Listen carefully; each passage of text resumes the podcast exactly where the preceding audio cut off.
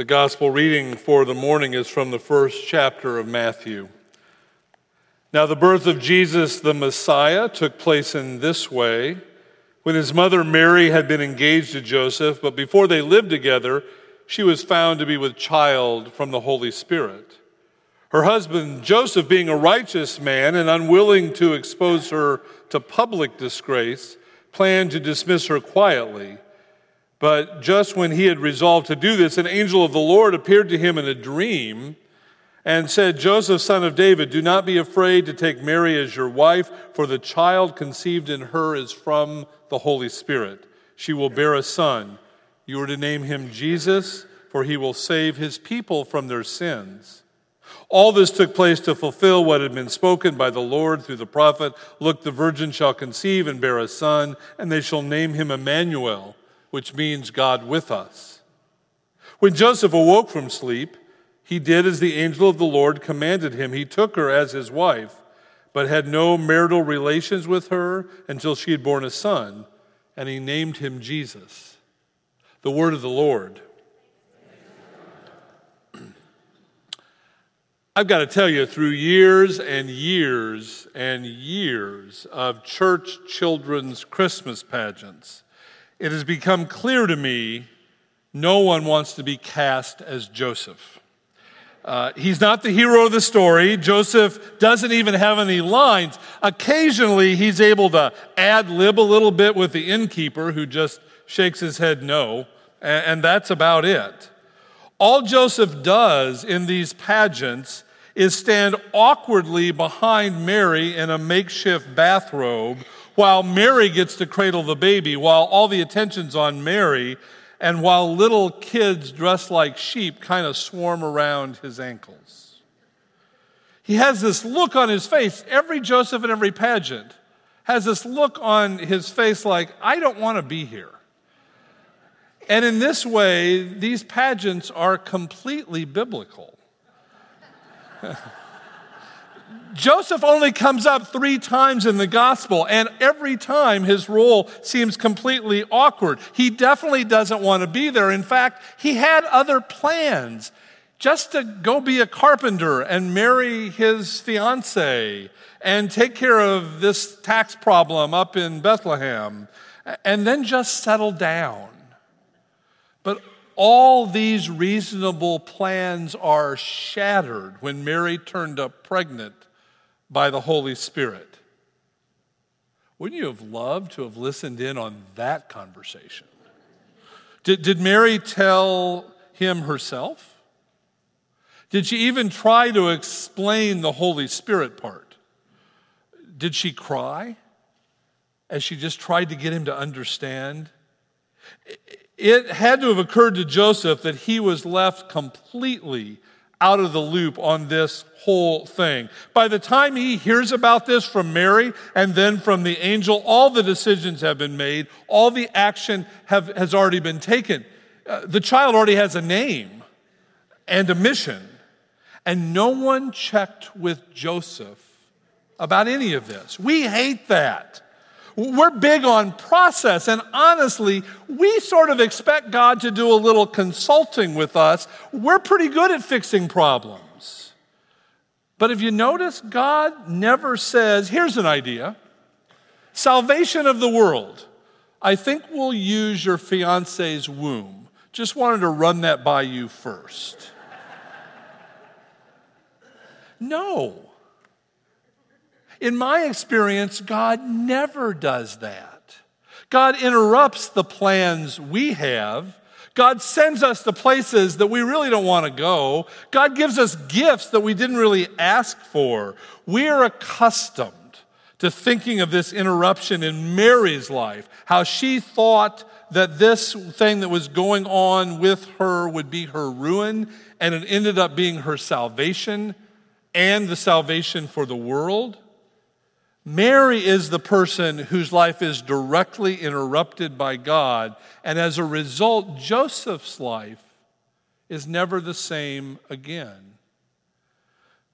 God is still in the holy business of interrupting lives, but not necessarily your life, not necessarily my life, not all the time. Sometimes you or I are the star of the holy drama. At times, we are the ones squarely in God's sight, getting God's call. It's our holy interruption. But other times, we're simply giving support.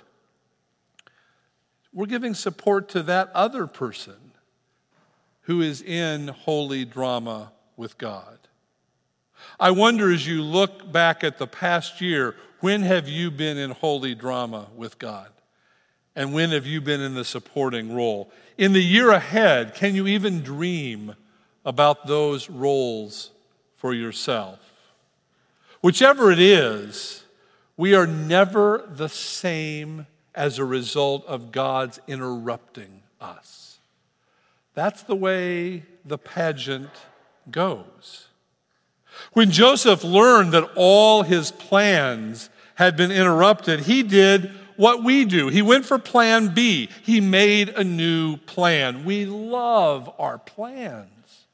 His new plan was just to quietly set Mary and this engagement aside, not to publicly humiliate her. It was an honorable plan, as honorable as anybody could come up with.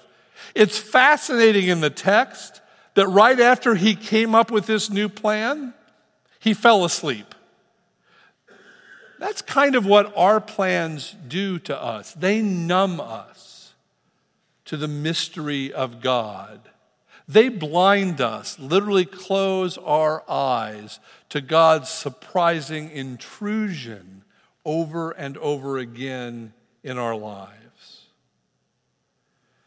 But then, in his sleep, Joseph finally gets a dream. Do not be afraid to take Mary as your wife, for the child conceived in her is from the Holy Spirit. She will bear a son, and you will name him Jesus, for he will save the people from their sins. Now, that is a dream. Most of us, most of us have too many plans and not near enough dreams. So Joseph awakes from this dream and takes Mary as his wife. One further thing on this I find that when a baby is born not long after a wedding, people get very interested in math. and having done the math, people are going to figure out that this baby is coming a little soon. And since Joseph did not, as religion and custom and village uh, dictates said, disgrace Mary, or as the text says, put her away, they're going to assume he's taking her in because that's his boy, which means Joseph shares the scandal. He brings the scandal home. In the first century, unmarried men did not live in bachelor pads. Joseph probably lived with aging parents, unmarried siblings, perhaps a widowed uh, aunt. And he had to have a conversation with each one of those, trying to get them to understand this thing which was taking place, which means he brought the scandal to his family. And being a small town, first the scandal comes to Joseph, then it comes to his family, and then the scandal comes to the whole village, his whole world. Everybody knows about this. And this scandal is God's dream. Absolutely. Once again, this Christmas, there are scandals to the kingdom of God that are nearly suffocating our world. Violence, violence is everywhere, it seems. Last week there was a report that there has been, on average, one mass shooting a day this year in this country. Every day. Injustice, it seems to be reigning. Kids growing up on violent, lethal, dangerous streets without any hope. So many refugees looking for a home. The UN estimates right now, today, there are 60 million people on this earth who are refugees. That's one out of every 122 human beings on this planet who today have the experience of being forced to flee their home. Community? The tone of rhetoric and the words used by our leaders and aspiring leaders seem so far, far away from the kingdom of God. It's literally tearing us apart, and it is addicting us to fear, which is the direct opposite of faith. Hunger, the scandal of hunger, one in six Texas households one in six Texas households struggle to avoid hunger this year. That's 1.7 million Texas homes that are food insecure. That's a larger number than any state except California. Exploitation, as close as the schools we drive by and as prevalent as the major trafficking centers just miles away, the abuse and degradation of girls and women, no older than Mary, by the way, when she got visited by that angel, continues to be heartbreaking and soul crushing. Since I've been with you these last few months, several of you in conversation have brought something up. At first, I, had to get used to what you were saying, but many of you have shared a feeling with me of what you call is the danger of the Westlake bubble. That's the phrase many of you have used, the Westlake bubble. Both the thing that gives identity and opportunities, that can be so isolating from the problems of anyone who does not live in the zip code of 78746. Even closer, a strong sense of community here can also isolate those whose Christmas letter this year does not burst forth with unrestrained achievements or bright promise. The thing is, in God's world, we know there is never such thing as a bubble.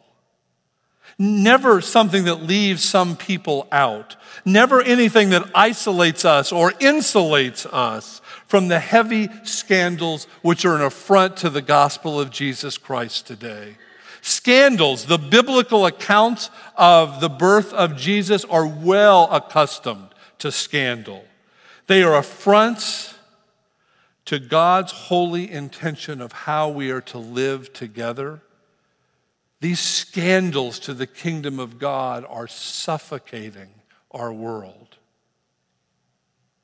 But God would invite all of us this year to be Joseph, to bring the scandal home. What would happen this Christmas if all of us, Christians all around the world, brought it home? What if we cradled these scandals? What if we made these scandals, which are an affront to the kingdom of God, the subject and object of our persistent prayer? What if we brought these scandals home to our life groups and our mission efforts and our prayer groups and our choir and our committee meetings and our youth groups and our adult education and our worship? What if we resolved? Because of the God who comes to us now, God with us, to live a more just life. Grounded in God's hope, not stuff, anchored in God's word, not the tepid conventional wisdom that is swirling around, nurtured by God's love, and not the toxic fear that it seems like everyone with a megaphone is peddling these days. What if we dedicated ourselves, not just individuals, but as a community in response to Christmas, to be Joseph? And as a result, to work for holy justice for all the people of the earth. Allowing ourselves truly to be interrupted by God's holy drama will change us. Not just slightly change the trajectory of our holiday celebrations, it will change us, our lives, our priorities, dare I say, our plans. God has a way of drawing our attention, of commanding our focus. God has a way of leading us away from all the things that distract us from God's deepest purposes.